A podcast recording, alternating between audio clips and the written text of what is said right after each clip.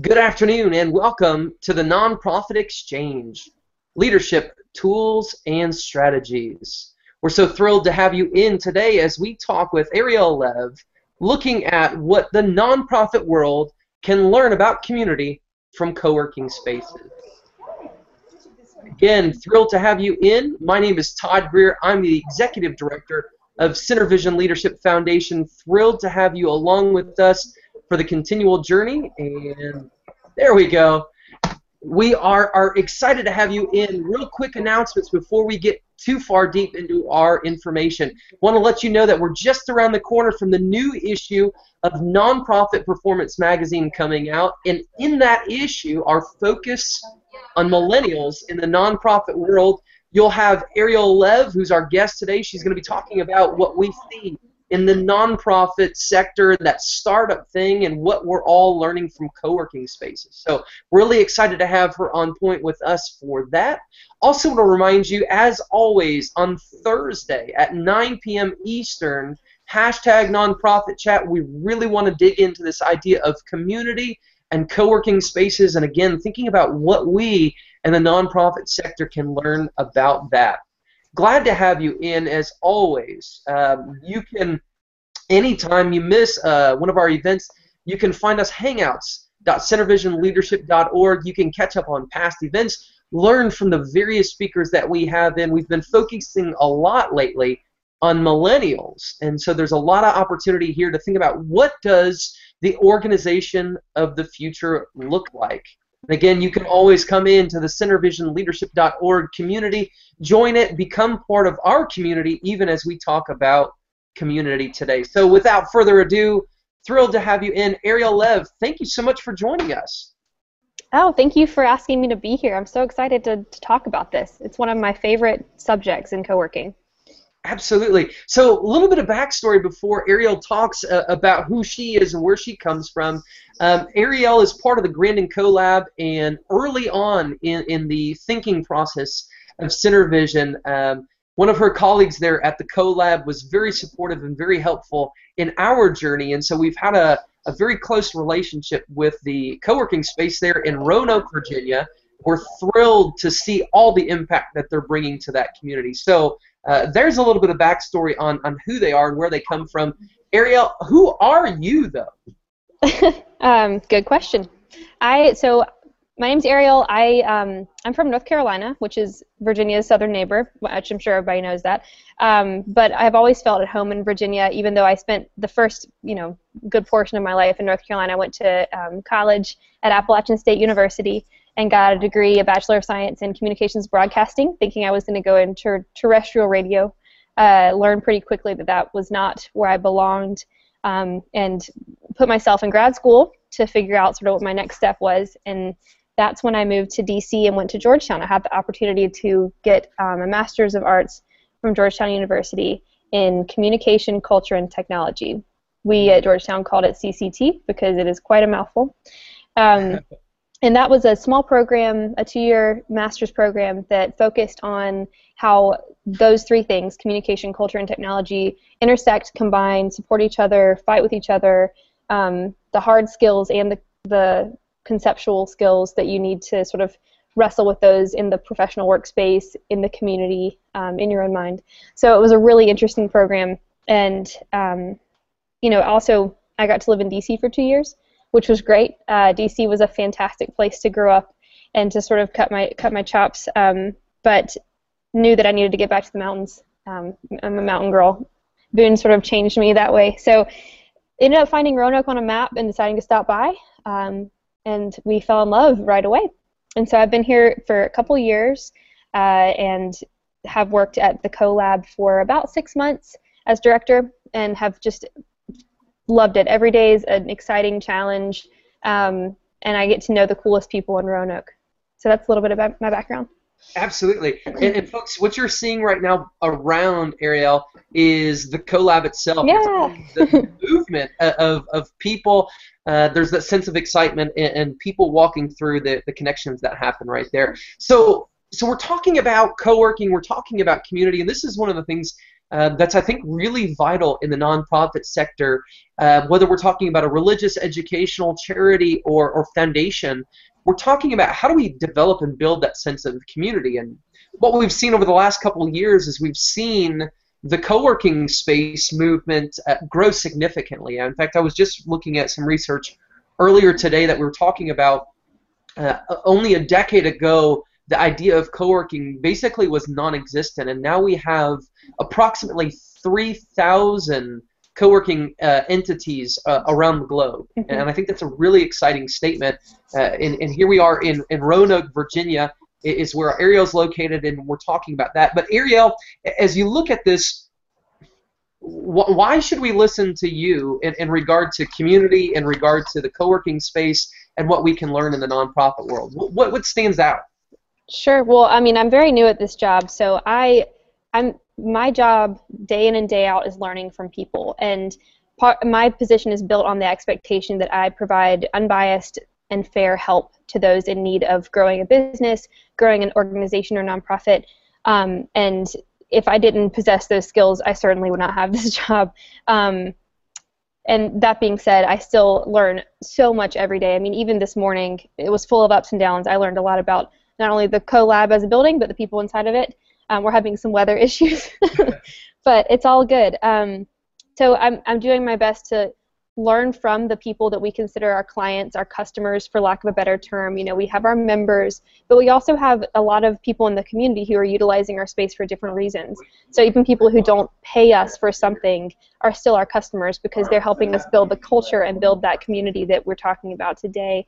Um, so you know, as a as a business director, my job is to understand our customer fully, and therefore I've done nothing but try to do that exact things, understand and learn. So that's why I think that people could trust me about this topic. Absolutely, that's exciting. I think when we talk about trust, obviously you'll you'll continue to earn your merits here as we go forward because one of the things that you, you mentioned here is the idea of getting to know people and learning from them. And, and really um, the director of any kind of a co-working space wears a lot of different labs uh, a lot of different hats excuse me.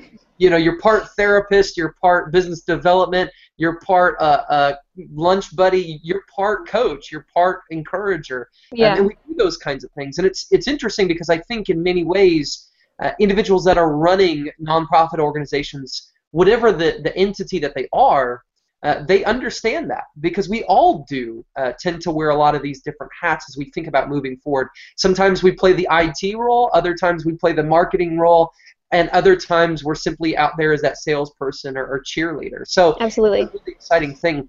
Um, we're watching we're watching the space around you, and I know the weather has been very detrimental uh, in that area lately. And she's in Southwest Virginia. If you don't understand where Roanoke is, um, and, and I know that that kind of impacts a lot there. But as you think about community and you think about the, the CoLab community there at Grandin, what does community look like?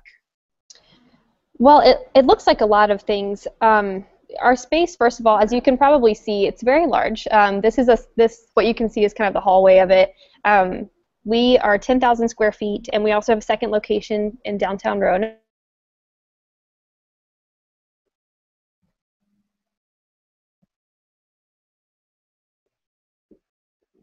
And we, an offsite mission, you know, mission-driven organizations getting together to discuss their value propositions to large networking events and social events. And basically, what I've started to envision in my mind that CoLab provides for the community is physical space for community to happen.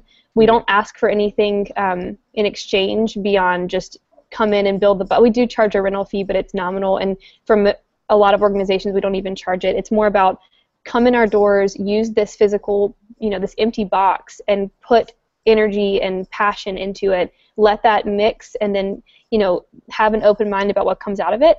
And then we all benefit from that. And you were mentioning earlier that you know part of part of my job is to be that person for for our members is the the mentor and all that we actually we expect all of our members to be that for each other too. Um, right now we're up to 80 member, 81 members utilizing the space, and I, I, I, joke that when people sign up for membership, they're kind of signing up to be my friend because I'm here all the time, they're here all the time. We have to like each other, and I consider myself a likable person in most cases, and all the members here um, are amazing, awesome people.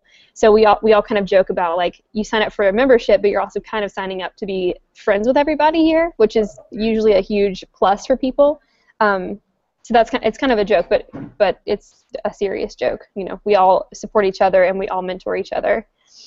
I, I think that's such an interesting thing, and uh, we were talking even earlier today. Um, Alex Hillman uh, of the Indy Hall fame is uh, one of the co-working gurus. He's been in and around for a long time, and earlier on his show, uh, it was last week, he had two researchers from the University of Michigan's uh, Center for Positive Organizations, um, and in fact, um, Lynn Wooten, who Dr. Lynn Wooten, who has been a contributor to Nonprofit Performance Magazine, is the co-director of that center and they actually did some research on on co-working, and this was really intriguing. And Ariel and I were talking about this. Uh, they were talking about what what makes co-working so special, and the researchers went into it with the idea of okay, we understand, yeah, this is hip and cool, and there's neat designs, and there's some pretty awesome things that happen.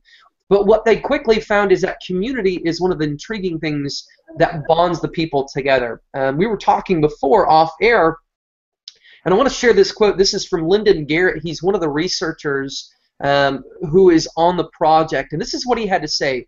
He said, No other social structure holds these people together.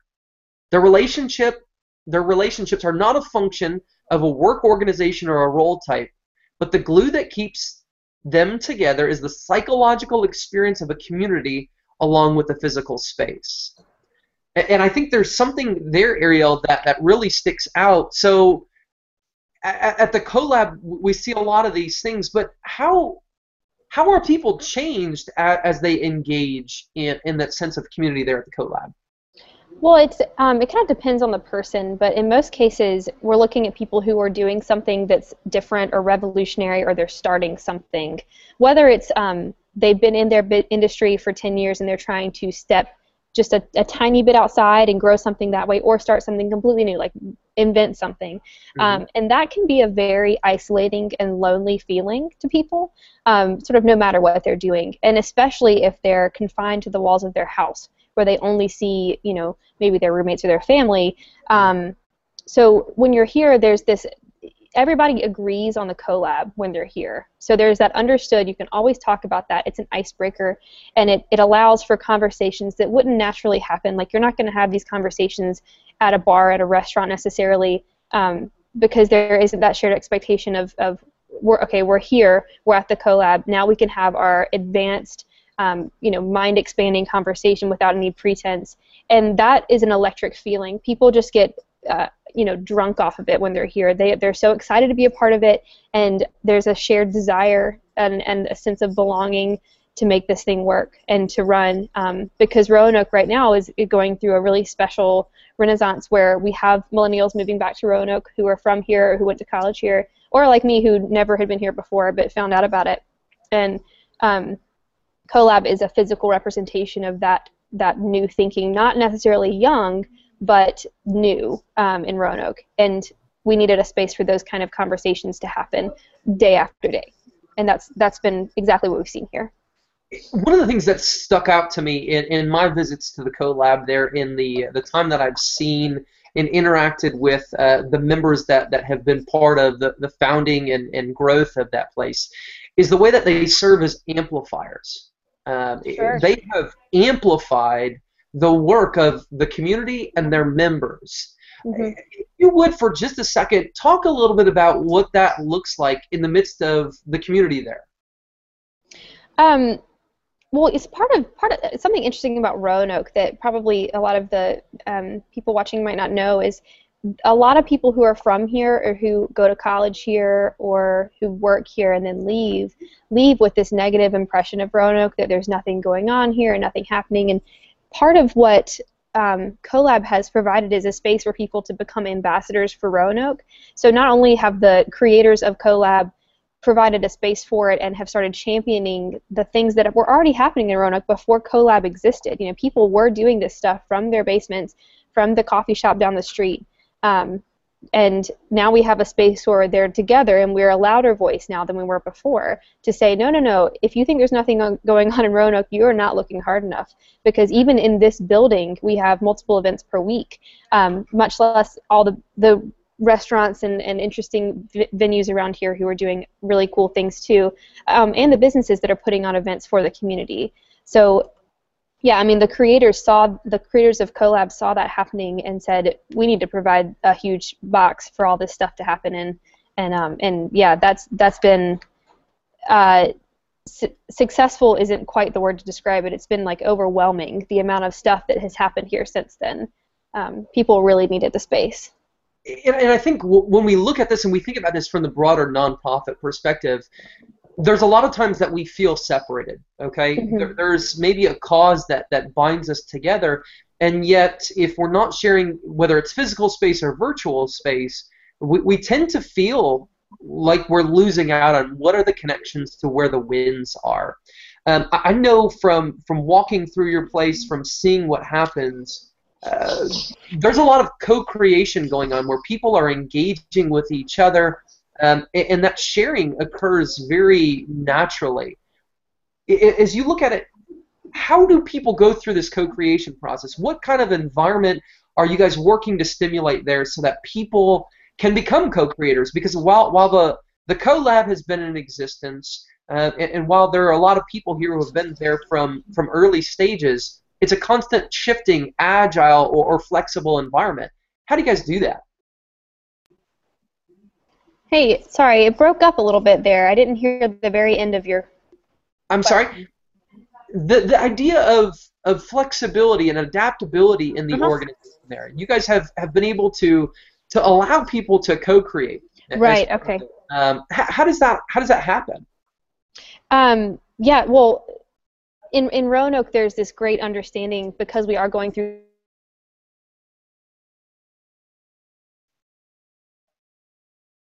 of the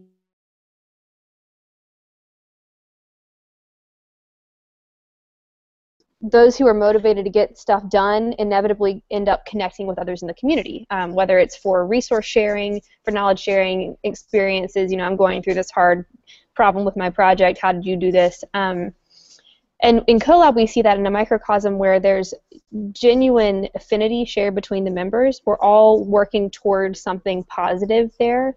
So when one person succeeds, everyone is excited and everyone um, everyone supports that success. It, there's no uh, envy or jealousy there. And when one person succeeds, they're also quick to list the number of people that help them get there. Um, if you know, it never seems to diminish their level of success. Only holds them in higher regard that they were able to engage so much of the community to help them with their project or business venture. Um, that's a really powerful stance to have in Roanoke. We are a small town, so we do rely very heavily on our ne- networks and our trust and our um, mutual support. I think that's so impressive uh, because one of the things that sticks out to me there is, uh, in fact, uh, the New Yorker just had an article on uh, the uh, design director at Apple. And mm. one of the things that stuck out in that article is the way that uh, Mr. Ive refers to it's it's an us win. You know, every win is a win for us. Yeah. You know, we, we right. look at all these things and, and we think about who was part of that project. Well, we all were, because at right. some point in time we all brought impact to that project. I think a lot of times that's something that's missing, whether internally in organizations or between different organizations in a community. Um, yeah. One of the things, Ariel, we've talked about in the past is what you guys have done with nonprofits in that area. And I know that you have been part of some intriguing roundtables. would you talk a little bit about, because you talked about kind of that Roanoke uh, renaissance, what's happening there in, in regard to Ro- uh, Roanoke's nonprofits coming together? Sure. Well, so the Roanoke region supports a lot of um, nonprofits, a, a, very large number of them, some of them very old, some of them very new. And there's a group here called the Council of Community Services um, that is many decades, um, you know, experienced, and they, that part of their mission is kind of what CoLab is providing for the community um, in that they're aggregating resources, they're trying to connect the nonprofits together, and one thing that it seems that they have mi- been missing is space to do that. So I was talking with the, the leaders of the Council of Community Service, and we ended up having a nonprofit roundtable where they invited their entire list serve, and we ended up having a group of about 35 um, directors and, and higher ups in these nonprofits, and they were a cross section. There were um, old, new, large, small, people who didn't even have their 501c3 status yet, coming together to talk about what um, what the nonprofit scene in Roanoke really needed, and um, that was what part of my article was about. Was you know kind of discovering what they needed, um, and we haven't come up with a solution yet, but we've resolved to uh, creating a safer space for nonprofit resource sharing and idea exchange, um, and trying to connect those existing nonprofits to each other so they can learn from each other because um, there's there's a siloing effect, like you said, mm-hmm. not only among nonprofits but also the split between the for and, and nonprofit world, and that creates this this misunderstanding that nonprofits are supposed to hoard resources and not tell their secrets. Like you don't want to tell who you know because then somebody else is going to go find that person and ask them for money or whatever. And um, that I think that is the kind of a, a poisonous concept with the nonprofits because for-profits are encouraged to share. Um, so why would we teach our nonprofits to do something different when they're all looking for the same same type of success? You're looking for growth and, and marketing success and relationship building. So that's sort of what we learned from that meeting.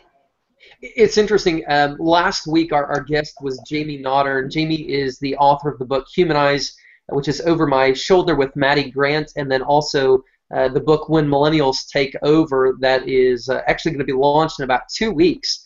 Uh, but one of the things that he said in that conversation with us that really stuck out was he said, nonprofit is a tax status, not a business model. Ooh.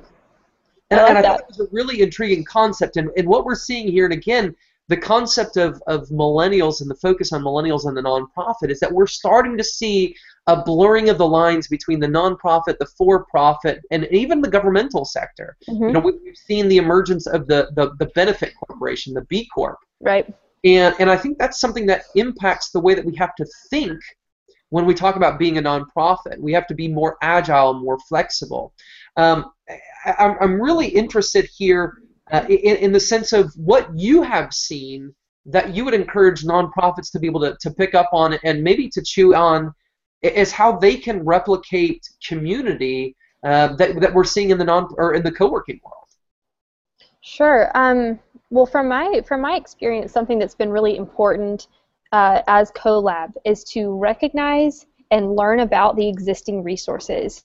Don't pretend that you're inventing something totally new and recreating the wheel because that's not that's not going to be a lot of extra work and you're going to present yourself as um, oh i don't want your help i can do this alone. Which i think that is um, it, walking into a community with that kind of uh, attitude is only going to serve you poorly. So um, you know figuring out what the current resources are in the community engaging with those resources being honest with your expectations and explaining how how you see your project or your organization growing with that resource and then really you know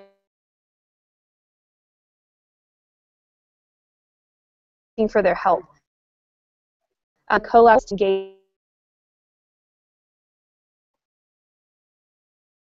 rather than um, as as competition with them yeah, I think that, that idea of collaboration versus competition is so significant. Even inside of an organization, we sometimes we struggle with those things. Uh, I, I, love the idea of of asking for help. Yeah. Um, whether we're talking about between organizations into the community or inside of our organization, I think it's the simple things in life. A lot of times when we're trying to build authentic and organic community, we forget about the value of working alongside somebody. Mm-hmm. Um, and it was funny because Alex Alex uh, Hillman in the the podcast was talking about uh, their their director that at Indy Hall. One of the things he'll do is he'll ask people to help with simple things. Uh, yeah. You know, it's it's picking up around the, the, the co-working lab there.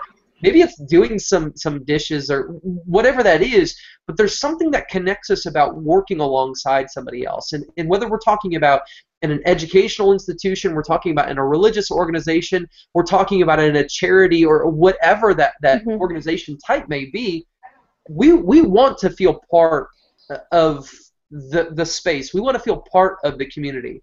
Certainly. Now, we also have to understand, and this was a, a really important statement, I thought. Um, Alex said, we sometimes uh, incorrectly have thought of uh, community or participation in community as a binary thing. We're either on or off. Mhm. Um, and what we recognize is we have a very interesting gamut of people, whether we're talking about introverts or extroverts or ambiverts, as we're uh, referring to them right now. Uh, we, we've got people who are looking for community in different ways, and I think that's one of the things that a co-working space does really well is they provide the space for people to engage in community, but they don't set a specific of how you do that. Right. Right. Would you talk a little bit more about how that looks for you guys? Yeah, I mean it's it's funny. I yeah, like I said, um, I didn't get to listen to the whole podcast, but the parts I did, it seems like we we keyed in on the same because you've been like basically reading my note sheet. Um, I, that was har- something that was so true. I was like, wow, what great words to put around that concept of even if you personally aren't going to interact with every single person in the space, watching interactions and watching people be supportive of each other can can instill that sense of community in you even if you don't feel comfortable necessarily doing it yourself. But being there and, and seeing those connections form and learning about those connections will help you see the, the wider network of support in your in your region. Um, yeah and that and that kind of thing happens at CoLab all the time. Part i, I was interviewed um, by this really cool blog called thriving places project um, in blacksburg. And I, I read through that again before this interview or before this hangout to sort of get back into the shoes I was in when I started this job.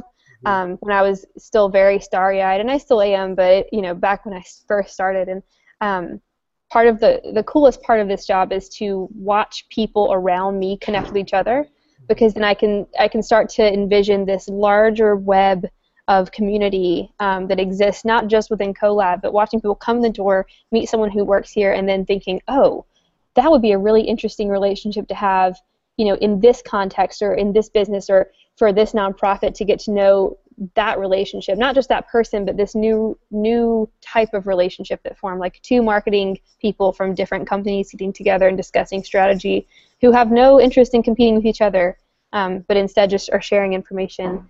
And so, I don't know. That's that's sort of I think that's unique about co-working is having those opportunities um, for interactions that aren't natural in other business environments, um, and that impacts the nonprofit community here as well because they get to see it um, and not have to necessarily engage with it right away, but instead learn from it first and then take it on as their own knowledge. Yeah, I- think one of the things that stands out, and, and we can look at this historically, we can think about the loss of our, our town hall or our meeting place, and we've seen various iterations from the town hall moving forward in which the community comes together to engage, to share, to learn, to communicate, uh, and, and to grow. Uh, and I think that's always been a challenge. In it's kind of funny because I think for a while uh, in our society, malls, uh, you know, those enclosed spaces had started to become that, except what that tended to amplify is the retail and the Mhm. consumerism or materialism. And and what we're seeing is we're seeing that come back around here now with co-working spaces. It's it's a place where people from various parts of our community kind of come together and connect in a way that they never would. They, they I mean, Right. you have people in there. You talk about two marketing people. Well, okay, maybe they'll see each other at an association, but a marketing person and, and somebody who's giving uh, golf instructions at, at the simulator, you know, they, they may never make contact in, in Right. a wider audience, and, and that's what it, it allows people to do. And I think one of the things that again that sticks out for me as I think about this process is we've got to be able to create space for people to engage. Um, we want the sharing of good news. We want the asking for help. We want in people to be invited to participate at the level that they're comfortable with. Um, Mhm. And I think that's one of those real huge lessons uh, that we see from the co-working world. So I, I Yeah. really think that's so significant, Ariel, that you guys are, are part of that, and you're seeing the win isn't just a win for the Grandin CoLab. It's a win for the greater community. Yeah, I, I was just about to say that um, what you just said kind of inspired me to think about it from the other side too. What does the community get from something like CoLab? Yeah. Um, and and what we've seen is the Roanoke community. The we've we have this amazing. Um, the, uh, the team at the city is really receptive to the changes that the CoLab has brought on. They're super supportive, um, and the county and our, our elected politicians. And what we've seen is we have built a space where um, people have been able to come together and agree that they need more of certain things, need more funding, need more educational opportunities, and CoLab can do some of those things, but we can't do it all. So when we're able to aggregate those needs and to display them in a way that makes sense to the community, the community can respond to that. And that's significant. That's going to change the way that people interact with entrepreneurship and business in Roanoke and in the wider community, I hope. That's great. That's great. I, am thinking back and, and, things that we've talked about thus far. One of the things I, I think that we I'd like to hit on as a last topic, and we've talked about this briefly already. Um, but before we close, is the idea of idea sharing. What what that does for us. Um, you, you, talked about the Council of I think it was the Council of Nonprofits or Council of Social. Uh, Council of Community Services. Council of Community Services. Mm-hmm. There we go. My brain was uh, picking up way too many things. in, in most communities, we have some sense of a community foundation or other mm-hmm. parent organization, maybe even in the United Way or a, a, council of churches or education council. And, and those are places that I think we need to come back and begin to invest in again. Um, idea sharing does so much because you you and I talked uh, through that time as you were working on the uh, the article for the magazine about what you saw, and I think that's one of those intriguing things. If you would just share briefly a little bit more about what you see from the idea of idea sharing and what does that look like? Um, there's there's a um, a seriousness to idea sharing in a place like CoLab where you know, people will throw out things that are kind of oddball or left field or ridiculous sounding, but they don't mean it in a way that is detrimental to the idea process. It's um, it expands it in a way that doesn't exist in the normal conversation you'd have. So, so we do have people coming in who have these big, beautiful brains, or who have this really interesting experience. They come together and they can put together these things that wouldn't normally. I mean, almost insultingly wouldn't work, but it, it it just oxygenates that idea sharing process to where we've got these amazing um, you know the whiteboards here are a great physical example of how we accommodate that. People just draw and express and go through these amazing ideation phases with things that look like a mess and then they come out with something like a beautiful vision statement or a product or some or a new piece of code or software. Um, and so yeah, I guess that's what the idea sharing process looks like here. It looks like a mess until it's really beautiful at the end. I guess the thing that sticks out to me and that, that's so valuable and so potent, I think, for us is that all of us, we're, we're always looking for growth. We're looking for next step. We're looking for how do we continue to improve our organizations. And I think that there's something that's unique about the environment of trust and security and sharing that you mm-hmm. guys are cultivating in, in co-working places across the country are working to cultivate uh, that I think is a really positive blessing for nonprofits, a space where people can come together and, and share ideas and yeah. to be able to hash through these things, uh, to be able to build it up. Yeah, I mean, people people talk about how like cool and interesting, and I mean, there's so many shows based around entrepreneurship for for profits or for inventions, but there isn't that like level of sexiness for nonprofits in at least not in Roanoke that I've seen. Um, and I I like having a space in Roanoke where people can get together and be those just you know they are entrepreneurial in spirit. I mean they are entrepreneurs really. Yes. they're starting something and get together and act like that with each other so that they actually do have that space to be really excited and you know to really tap into that passion project that they're working on. Um, that's really important for the, the the startup phase. You need to have that energy or else you'll burn out. Um, so that's been awesome to have that here too Definitely, Ariel. Thank you so much. I, I think there's so much excitement that surrounds this. Um, obviously, obviously,